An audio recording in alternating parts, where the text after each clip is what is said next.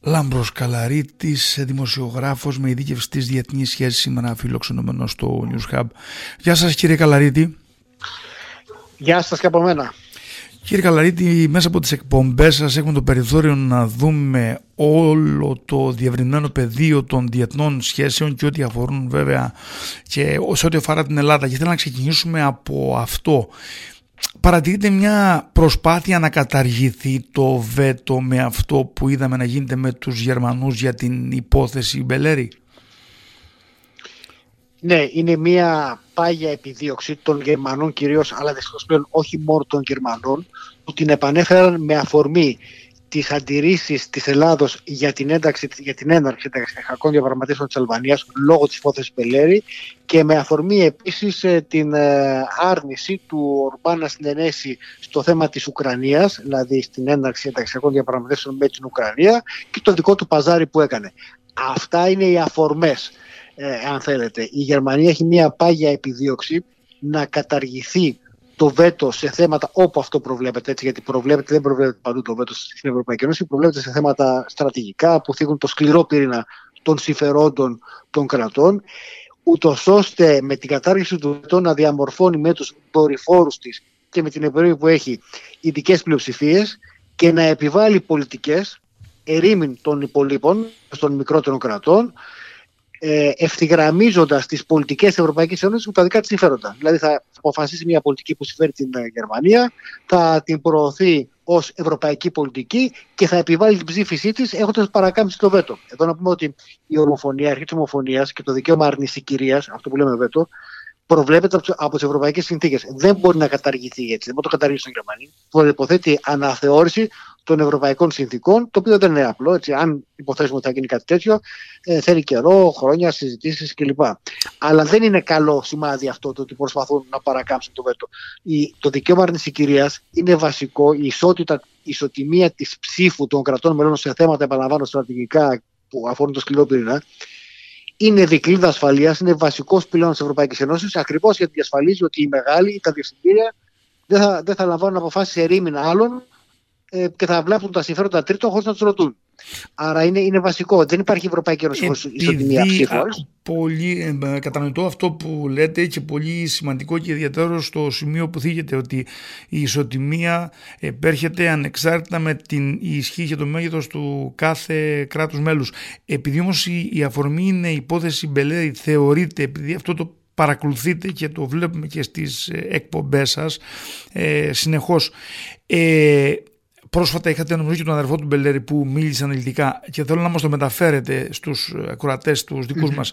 Η υπόθεση Μπελέρη εξελίσσεται, βλέπουμε τι έχει γίνει.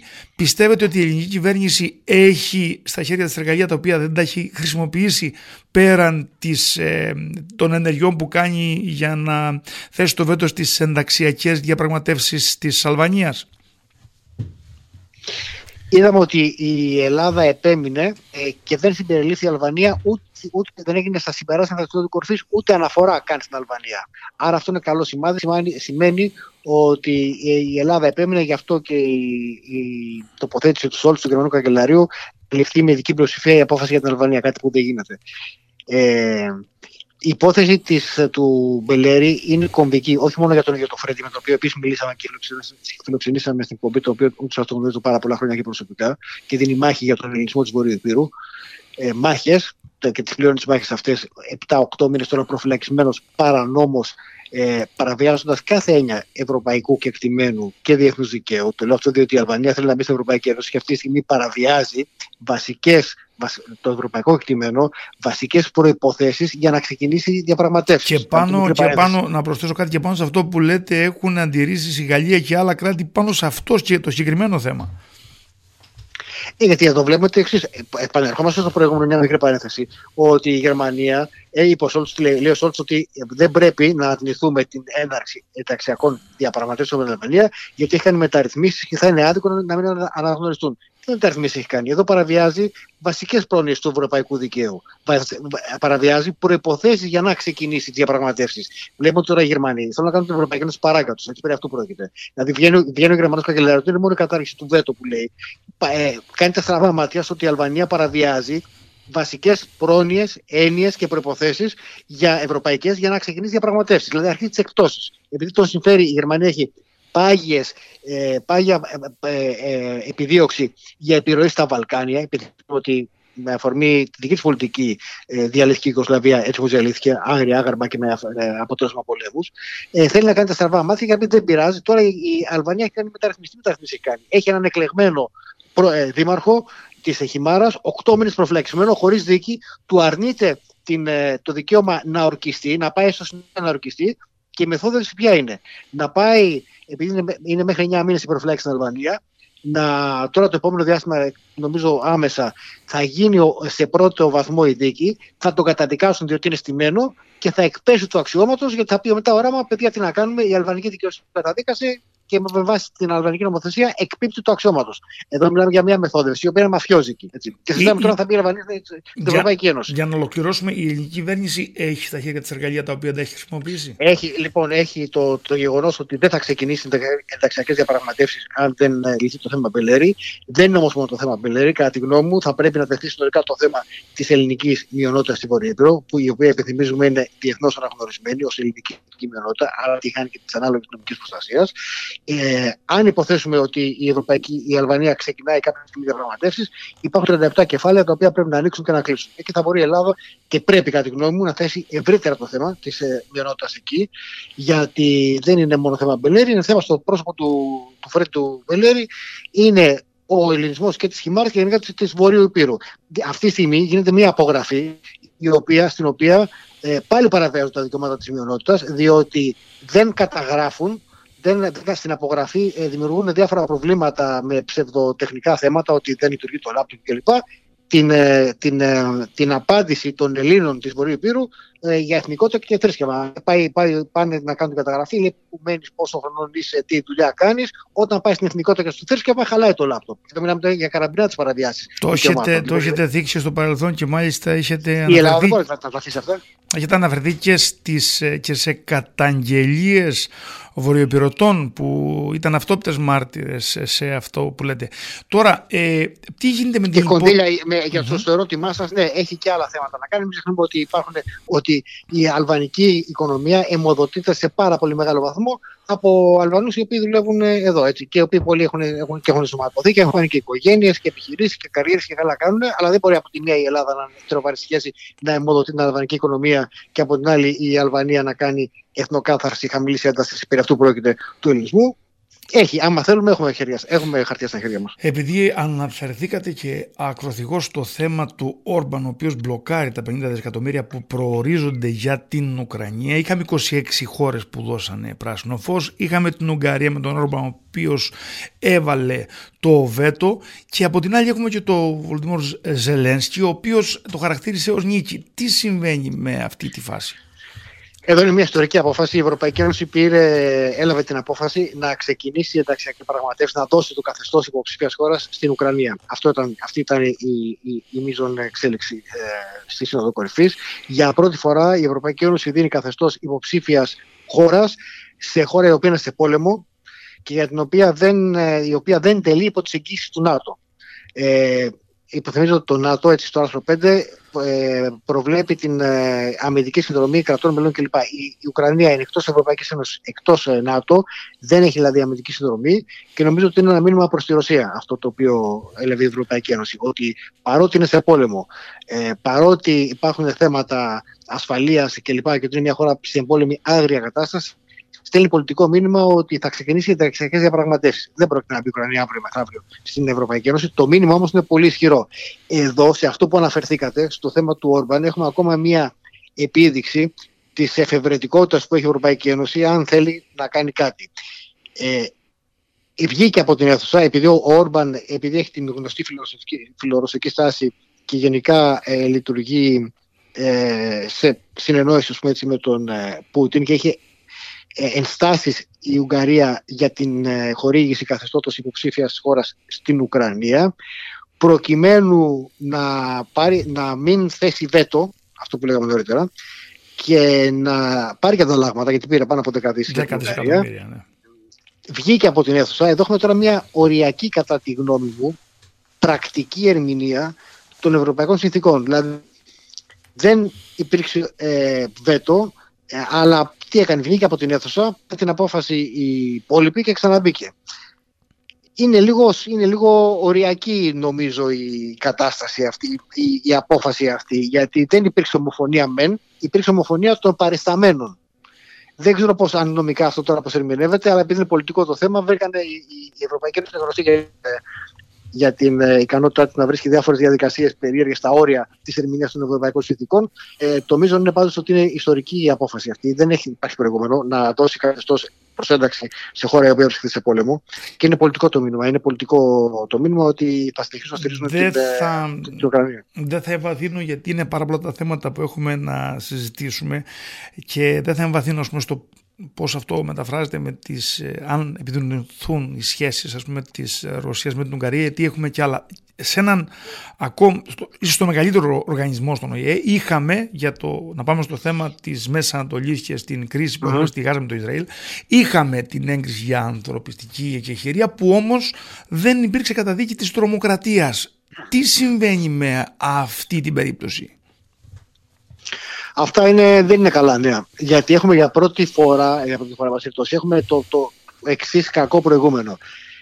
Η πλειοψηφία της Γενικής Συνέλευσης του ΙΕ να υιοθετεί ψήφισμα για ανθρωπιστική εκεχηρία, στην ουσία ένα ψήφισμα που λέει στο Ισραήλ να σταματήσει επιχειρήσεις ε, για ανθρωπιστικούς ε, λόγους, αλλά απορρίπτει η πλειοψηφία τροπολογία των Αμερικανών που έλεγε, την οποία στηρίξαμε και εμεί η Ελλάδα δηλαδή, ότι, θα, ότι καταδικάζεται η Χαμάς και οι τρομοκρατικές επιθέσεις που έκανε. Είναι αδιανόητο η Γενική Συνέλευση του ΟΗΕ, όπου ο ΟΗΕ υποτίθεται ένα θεματοφύλακας της διεθνούς νομιμότητας, να απορρίπτει τροπολογία που καταδικάζει τρομοκρατία. Δηλαδή, από τη μία λέει στο Ισραήλ να σταματήσει τις επιχειρήσεις στον πόλεμο γιατί υπάρχει ανθρωπιστικό θέμα, από την άλλη αρνείται όμως να καταδικάσει την τρομοκρατία. Αυτό δεν είναι καλά νέα. Αυτό το συνδέεται...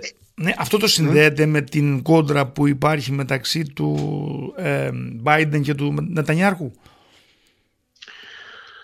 Αυτό όχι. Αυτό το συνδέω με το, ότι υπάρχει πολύ μεγάλη επιρροή από ό,τι φαίνεται. Γιατί ε, στη Γενική Συλλογή υπάρχουν πολλές χώρες οι οποίες είναι αραβικές, είναι μουσουλμανικές, είναι χώρες του τρίτου κόσμου, οι οποίες ε, έχουν, από, έχουν ας πούμε, έτσι, συντάσσονται πολλές φορές κατά θέσεων αυτού που αποκαλούμε Δύση, της κατά της Ευρώπης και των ΗΠΑ, ε, με αποτέλεσμα να έχουμε αυτό το ζήτημα. Οι Αμερικανοί έφεραν την τροπολογία η οποία έλεγε ότι πρέπει να καταδικαστεί η τρομοκρατία και απορρίφθηκε. Δηλαδή, για να το καταλάβουμε, απορρίφθηκε η τροπολογία των Αμερικανών από τη Γενική Συνέλευση, η πλειοψηφία της οποίας με 150 πόσες χώρες mm-hmm. ενέκρινε το ψήφισμα.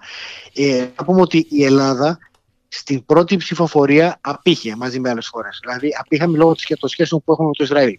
Ε, για να κρατήσει ισορροπία αυτή... και με τις αραβικές χώρες. Για να κρατήσει ισορροπία. Ναι, τώρα, τώρα, επειδή όμως η χώρα μας είναι υποψήφια για μη μόνιμο μέλος του Συμβουλίου Ασφαλείας, άρα χρειαζόμαστε και τις ψήφους και Αράβων και Ισλαμικών χωρών κλπ. με τις οποίες έχουμε κάνει διάφορες συνεννοήσεις να μας στηρίξουν, ε, τήρησε την εξής στάση. Ψήφισε υπέρ ε, του ψηφίσματος για την ανθρωπιστική εκεχηρία, υπερασπίστηκε την τροπολογία για να καταγραφεί η Χαμάς η οποία δεν ε, πέρασε ε, και ενημέρωσε το Ισραήλ για τους λόγους αλλαγής της στάσης μας. Δηλαδή είναι ισορροπημένη, καλή η ελληνική στάση σε αυτό. Ναι, στην ανθρωπιστική εκεχηρία στηρίξαμε την ε, καταδίκη της Χαμάς η οποία δεν πέρασε, επαναλαμβάνω παραδόξως, αλλά επειδή έχουμε και την υποψηφιότητα και χρειαζόμαστε τις ψήφους κρατών μελών, θέλω να τηρήσουμε μια ισορροπία. Εδώ θα πρέπει να πούμε κάτι άλλο. Ότι η Ευρωπαϊκή Ένωση εκεί για ακόμα μια φορά ήταν σκορποχώρη.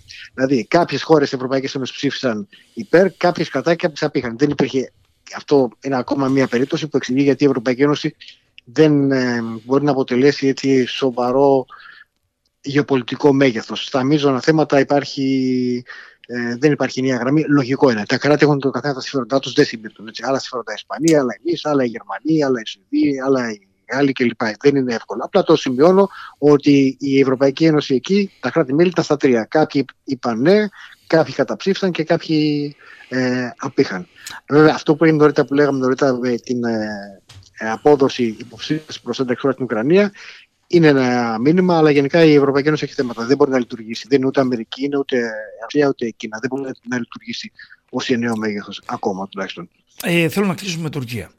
Πιστεύετε ότι όλο αυτό που είδαμε την επίσκεψη Ερντογάν, γιατί αυτό ε, φάνηκε και στην αρθογραφία και ε, θύχθηκε από πολλούς αναλυτές, ότι είδαμε ένα τέχνασμα του Ερντογάν να κρατήσει τα ήρεμα νερά και να, δω, να, να δείξει ότι έχει διάβλους επικοινωνίας με απότερο σκοπό το αίτημα για τα F-35, την αναβάθμιση των F-16 και με την ε, διευθέτηση του θέματος της ένταξης της Σουηδίας στο ΝΑΤΟ όλα αυτά να τα χρησιμοποιήσει για να πετύχει ε, τα εξοπλιστικά και να πει ότι εγώ δεν θα χρησιμοποιήσω ας πούμε, ε, τον εξοπλισμό που παίρνω για άλλο μέλος του ΝΑΤΟ.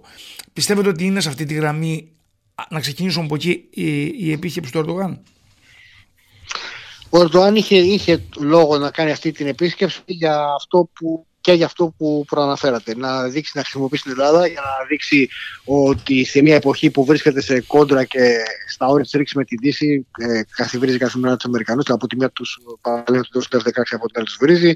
Με την Ευρωπαϊκή Ένωση τα ίδια, με τους Έλληνες σε άσχημη κατάσταση. Ε, να δείξει μέσω της Ελλάδας ότι ε, να εξορέσει την εικόνα του, να βλύνει λίγο την εικόνα του και να πει ότι να, με τους Έλληνες μιλάμε, δεν είναι και τόσο μεγάλα τα προβλήματα. Οπότε δώστε μου τα F16 γιατί δεν πρόκειται να τα χρησιμοποιήσω. Κατά το Λίνο, να με τους Έλληνες μιλάμε. Κατά τη γνώμη μου ήταν αχρίαστη η επίσκεψη. Έτσι. Δεν ξέρω γιατί ε, επιλέγει από την πλευράς.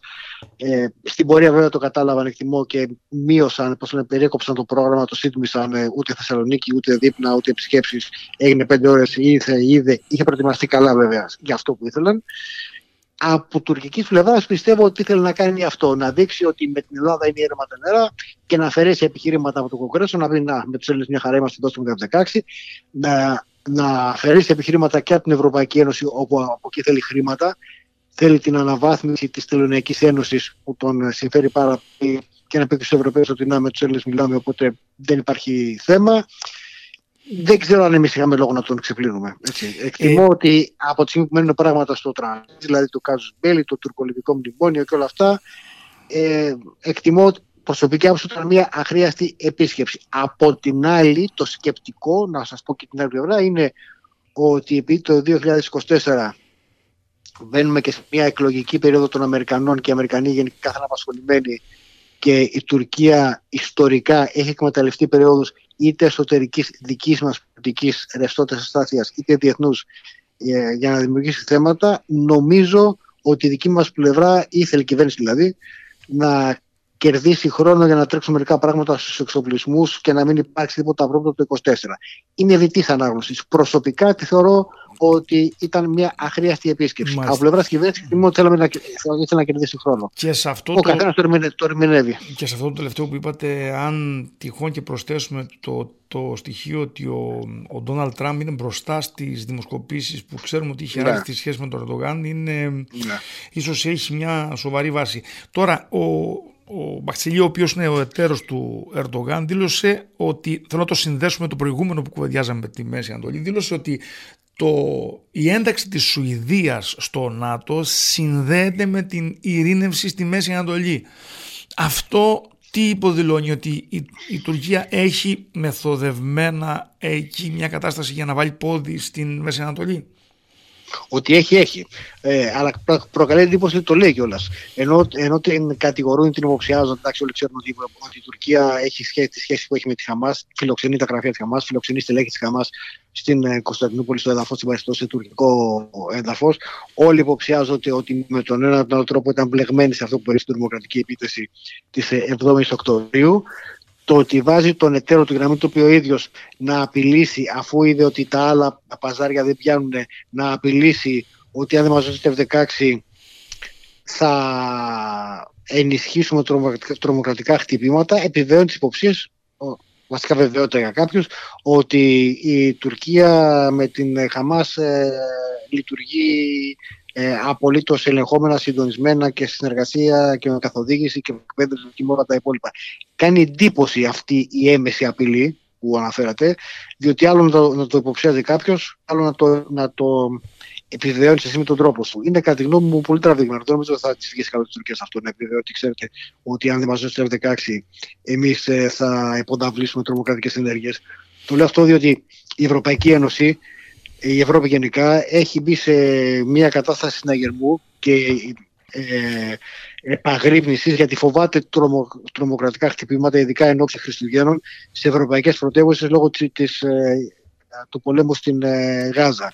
Το να βγαίνει η Τουρκία και να λέει ότι αν δεν μας δώσετε θα υποταβλήσουμε τρομοκρατικές ενέργειες δεν νομίζω ότι τη ε, κάνει καλό, αλλά εν πάση περιπτώσει πάντα υπάρχουν πρόθυμοι στο δυτικό στρατόπεδο να αγνοήσουν το προφανές ότι η Τουρκία είναι απειλή για όλη τη Δύση και να την ε, κατευνάσουν. Πότε με όπλα, πότε με χρήματα, πότε με διάφορα ψευδοεπιχειρήματα ότι την έχουν ανάγκη κλπ. Ε, Νομίζω ότι όσο προχωράει, όσο, όσο η Τουρκία αποκαλύπτει το, πραγμα, το πραγματικό της σχέδιο ότι με την Δύση θέλει μια σχέση à la carte, δηλαδή θέλω τα χρήματά σας, θέλω τα όπλα σας, αλλά θέλω και μια αυτόνομη πολιτική, θα κάνω ό,τι θέλω και επειδή με χρειάζεστε, όπου με χρειάζεστε, θα το πληρώνετε με ανταλλάγματα, όπλα και χρήματα. Οι Αμερικανοί, παρότι συνεχίζουν να υπάρχουν κέντρα τα οποία θεωρούν την Τουρκία, ότι η Τουρκία πρέπει να παραμείνει με κάθε τρόπο και να διατηρήσει τις σχέσεις, γιατί δεν έχουν εδώ που το λέμε και χωροταξική, γεωγραφική εναλλακτική, το οικόπεδο έτσι, της, της ε, Τουρκίας, έχουν καταλάβει ότι δεν μπορούν να βασίζονται πλέον, γι' αυτό βλέπουμε τα τελευταία χρόνια, εδώ και πάρα πολύ καιρό, έχουν αρχίσει και μεταφέρουν και υποδομές και βάσεις και παρουσία στην Ελλάδα, ακριβώς για να μειώσουν τον εκβιασμό του από την Τουρκία. Η βάση στην Αλεξανδρόπολη, ας πούμε, ε, μειώνει πάρα πολύ την αξία των στενών. Δεν εκβιάζονται τόσο πολλοί Αμερικανοί από τα στενά πλέον, γι' αυτό οι, οι, οι Τούρκοι αφρίζουν με τη βάση της Αλεξανδρόπολη, γιατί καταλαβαίνουν ότι τους αφαιρεί μοχλό βιασμού. Ε, γενικά όλοι καταλαβαίνουν τι παίζει με την Τουρκία, αλλά κάνουν ότι δεν καταλαβαίνουν μέχρι να δουν πώς θα τη χειριστούν. Δεν έχουν ακόμα γνώμη, θέλετε, δεν έχουν ακόμα στρατηγική την Τουρκία θα κάνουν. Ε, το πάνε βλέποντας και κάνοντας. Κύριε Καλαρίτη, ε, δυστυχώς δεν προλαβαίνουμε να εξαντλήσουμε το υλικό. Ε, σίγουρα το κομμάτι των εξοπλιστικών που δεν θα προλάβουμε σήμερα να το συζητήσουμε, προειδεάζω τους ακροατές μας όμως ότι στην επόμενη εκπομπή, επειδή αφιερώνεται πολλές εκπομπές και πιάνει πολλά ε, επίπεδα του, του θέματος των, του των εξοπλισμών, θα το συζητήσουμε σε άλλη εκπομπή. Ήθελα να σε ευχαριστήσω θερμά για την Εγώ. παρουσίαση και την ανάλυση που μας κάνετε. Ευχαριστώ πολύ. Γεια σας. Εγώ στην διάθεση σας. Να είστε καλά.